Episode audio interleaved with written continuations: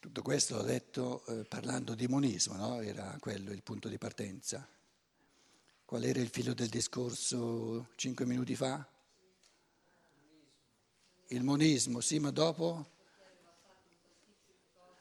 Sì, ma poi c'era un altro filo del discorso che era subentrato, vabbè. Com'è? L'uomo che si india, ecco. Eh, dicevamo, in campo morale moni, il, c'è un dualismo di partenza anche in campo morale, già per il fatto che tutti i poteri costituiti hanno interesse a gestirmi dal di fuori. Quindi questo è il dualismo di partenza, che ci saranno sempre poteri e questa controforza ci vuole, se no io non, non ho nulla da fare. Quindi il punto di partenza della morale, il punto di partenza quando io mi chiedo cosa faccio ora, devo sapere che il punto di partenza è sempre una spaccatura, un dualismo. Ci sono tante voci che hanno la pretesa di dirmi ciò che io devo fare. E io creo il monismo, tiro dentro di me tutte queste norme, norme che vorrebbero gestirmi dal di fuori, nella misura in cui trovo la forza interiore di dire no, la cosa che io devo fare, prima di tutto non esiste ciò che io devo fare, esiste soltanto ciò che il mio essere vuole per vivere sempre più in pienezza, per realizzarsi sempre di più. Allora mi chiedo, in questa situazione, in questo momento, qual è la cosa che voglio liberamente fare perché in questa cosa esprimo e vivo un frammento di autorealizzazione. E allora ho vinto di nuovo questa spaccatura iniziale di gestioni che si presentano, di, di, di, di, forze di potere che si presentano per gestirmi dal di fuori, le mando tutte a ramengo e trovo dal di dentro questa, questa sorgente zampillante che progetta la fantasia dell'amore, lo vedremo poi nel dodicesimo, tredicesimo capitolo che dice dove l'uomo, l'uomo dice faccio questo, lo decido io, deve corrispondere al mio essere. Ogni altro può sapere al massimo cosa fa lui, cosa corrisponde al suo essere, ma nessuno è il mio essere, il mio essere sono soltanto io e soltanto io posso sapere che cosa mi corrisponde, che cosa mi realizza in questo momento, in questa situazione, con queste persone, eccetera, eccetera, eccetera.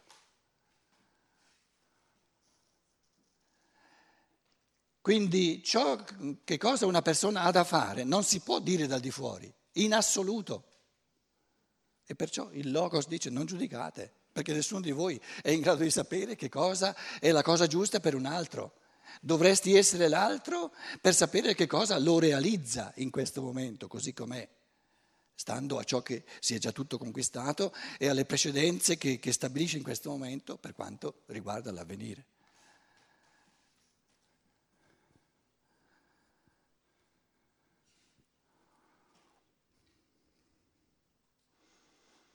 Si ripresenta di nuovo subito? Sì, però ci sono delle cose che vanno fatte. Le cose che vanno fatte sono, diciamo, le condizioni di cornice, le condizioni per, eh, per dare ad ognuno la possibilità di far emergere ciò che è individuale, ciò che è libero, ciò che è del tutto artistico. Ora, le cose che vanno fatte, la persona libera le fa sempre. Perché sono necessarie per poter vivere tutti in libertà. Quindi le cose che veramente vanno fatte, la persona libera non le mette neanche in questione. Le fa senza metterle in, discuss- in discussione, perché sono il presupposto e poi più presto possibile sono fatte e poi va a ciò che non è necessario, condizione necessaria, ma ciò che è libero. Quindi ciò, ciò che è necessario per poter vivere in libertà è la prima cosa che la persona libera fa, perché sa che se non fa le cose necessarie, poi non ha la possibilità, non ha la base per costruirci sopra ciò che è libero.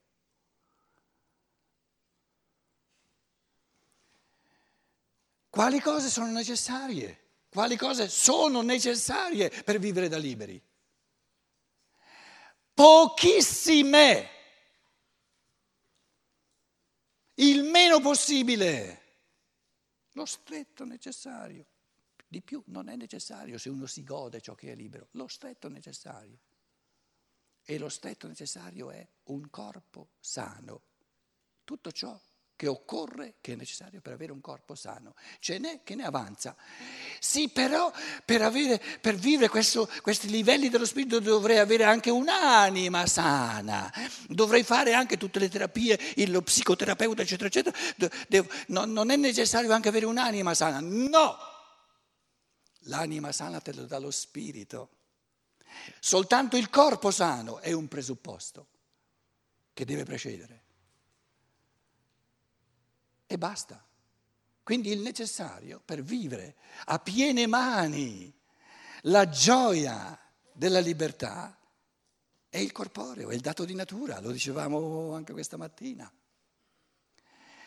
E per, per tutto ciò che c'è da fare per avere un corpo il più sano possibile, anche con le gambe rotte se le vuole avere rotte, eccetera, no?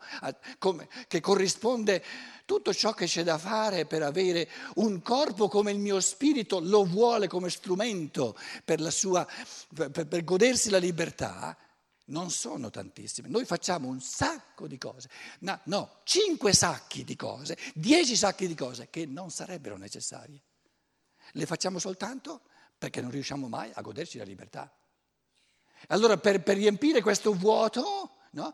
cerchiamo di riempire questo vuoto facendo un sacco di cose che poi evidenziano ancora di più il nostro vuoto interiore.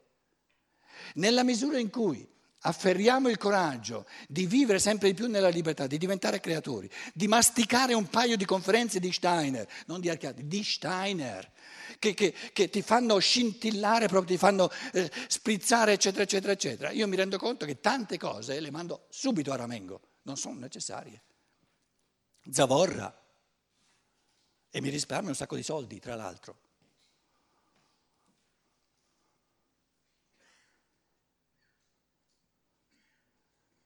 Quindi quanti soldi sono necessari per godersi la libertà? I soldi necessari per avere un corpo sano. Sì, ma io ho bisogno almeno di due vacanze all'anno. È povero farabutto. Sei un poveraccio in canna, perciò hai bisogno di, due, di almeno di, di, di due vacanze all'anno. Se invece tu godessi veramente a piene mani la libertà, non sai neanche dove sta di casa la, la, la vacanza. Scusate, quelli di noi che conoscono questo signorino Rudolf Steiner, se lo, immagino, se lo immaginano che ha bisogno ogni anno di andare in vacanza, assurdo, no? E perché? Perché la vacanza ce l'ha sempre. La vacanza più bella che c'è è la libertà. Quando invece vacat, vacanza viene da vacat, è, è, è vuota la testa e il cuore, allora uno ha bisogno della vacanza, capito? Però torna a casa ancora più esausto di quando è partito. Io conosco un sacco di persone, quando tornano da, a casa dalle vacanze, hanno bisogno di, di due settimane per riprendersi dalle vacanze. Io avevo sempre pensato che le vacanze sono per riposarsi, per, per, per rinforzare, per ritrovare le forze. No, arrivano, arrivano a casa delle vacanze stramorti. Dico allora a che serve?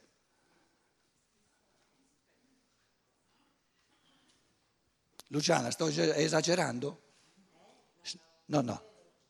Se Luciana mi, mi dà il, il benestare vuol dire che va bene.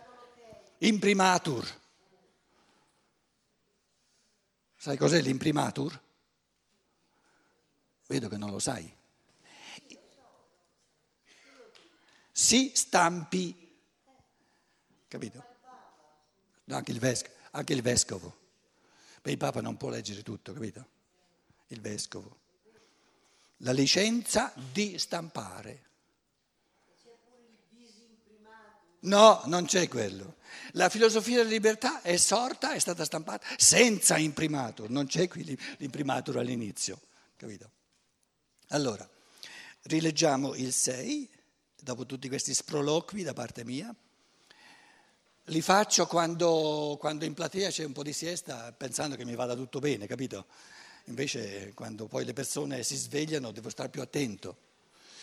Il monismo dovrà, quindi questa visione unitaria del mondo, questo, questa gioia di spazzar via tutto ciò che è fuori di me, perché non esiste ciò che c'è fuori di me.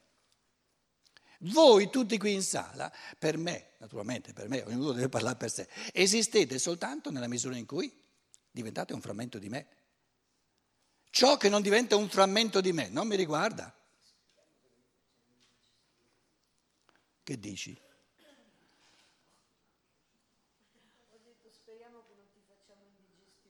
No! Siamo a livelli animici e spirituali, naturalmente. Il monismo dovrà ammettere una parziale giustificazione del realismo primitivo, perché quello è il punto di partenza. La spaccatura, il dualismo, è il punto di partenza perché dà una giustificazione al mondo percettivo. Chi è incapace di produrre le idee morali mediante intuizione deve riceverle da altri. Per tutto il tempo in cui l'uomo riceve i suoi principi morali da fuori, egli effettivamente non è libero. Il monismo, il monismo però attribuisce accanto alla percezione una uguale importanza all'idea, ma l'idea può manifestarsi dentro, nell'individuo umano, nel suo spirito. In quanto l'uomo segue gli impulsi provenienti da questa parte, egli si sente libero. D'altra parte, il monismo rifiuta ogni giustificazione alla metafisica che procede soltanto per ragionamenti e di conseguenza anche agli impulsi verso l'azione provenienti dal cosiddetto essere in sé. Secondo il concetto monistico, della visione unitaria del mondo, l'uomo non può agire liberamente quando segue una coercizione esteriore percepibile. Può agire liberamente quando ubbidisce soltanto, quando segue soltanto se stesso. E qui eravamo questa mattina, che dicevo, eh, questo Gehorchen, Gehorcht eh, in tedesco, che è molto più libero, non ha questa, questa, questa componente animica dell'ubbidire, del sottomettersi, del far l'inchino. Sì, lui sa e io non so, lui è la guida e io sono il guidato, lui è il padre spirituale e io sono il figliuolo.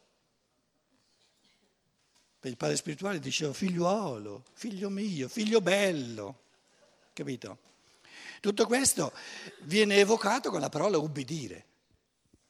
Questo dicevo questa mattina. Trova la, la norma dell'agire nel suo pensare. Trova, la genera, la costruisce perché il pensare è una, una, fonte zampillante, così come il pensare è una fonte zampillante sul lato conoscitivo e crea intuizioni conoscitive, così è una fonte zampillante, fantasiosa, artistica, che crea lato, dal lato morale, dal versante morale della vita, concetti di azioni o di comportamenti che prima non ci sono mai stati. Se io in risposta alla domanda cosa faccio in questo momento mi ripeto, non sono libero, sono morto, perché mi ripeto. Se invece ho la capacità di far zampillare vivacemente in questo momento da me, liberamente, come creazione nuova, un modo di essere, un modo di comportarsi, un modo di mettermi in interazione col mondo, un modo di, un modo di coniare i miei pensieri, di formulare i miei pensieri, che è anche un fattore morale, perché è un'azione. Allora vivo nella libertà, nella creatività del mio spirito.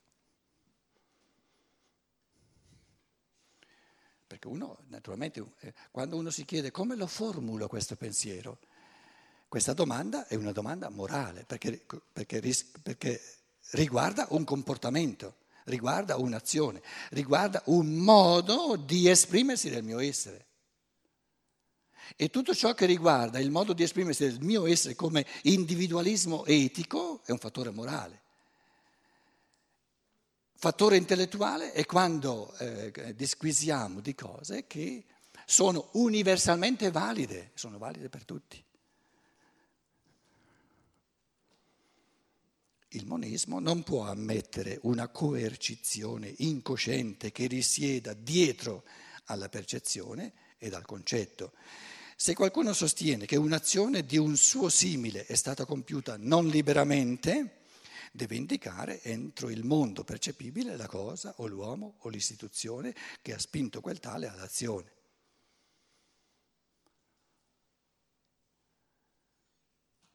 Il Cristo mi dice di agire così, però il Cristo ce l'ha dal lato di percezione così come è stato percepito duemila anni fa, così come eh, hanno, hanno, tramandato i Vangeli, lui i Vangeli li ha letti, tutto, tutto fatto di percezione e si orienta secondo questa percezione.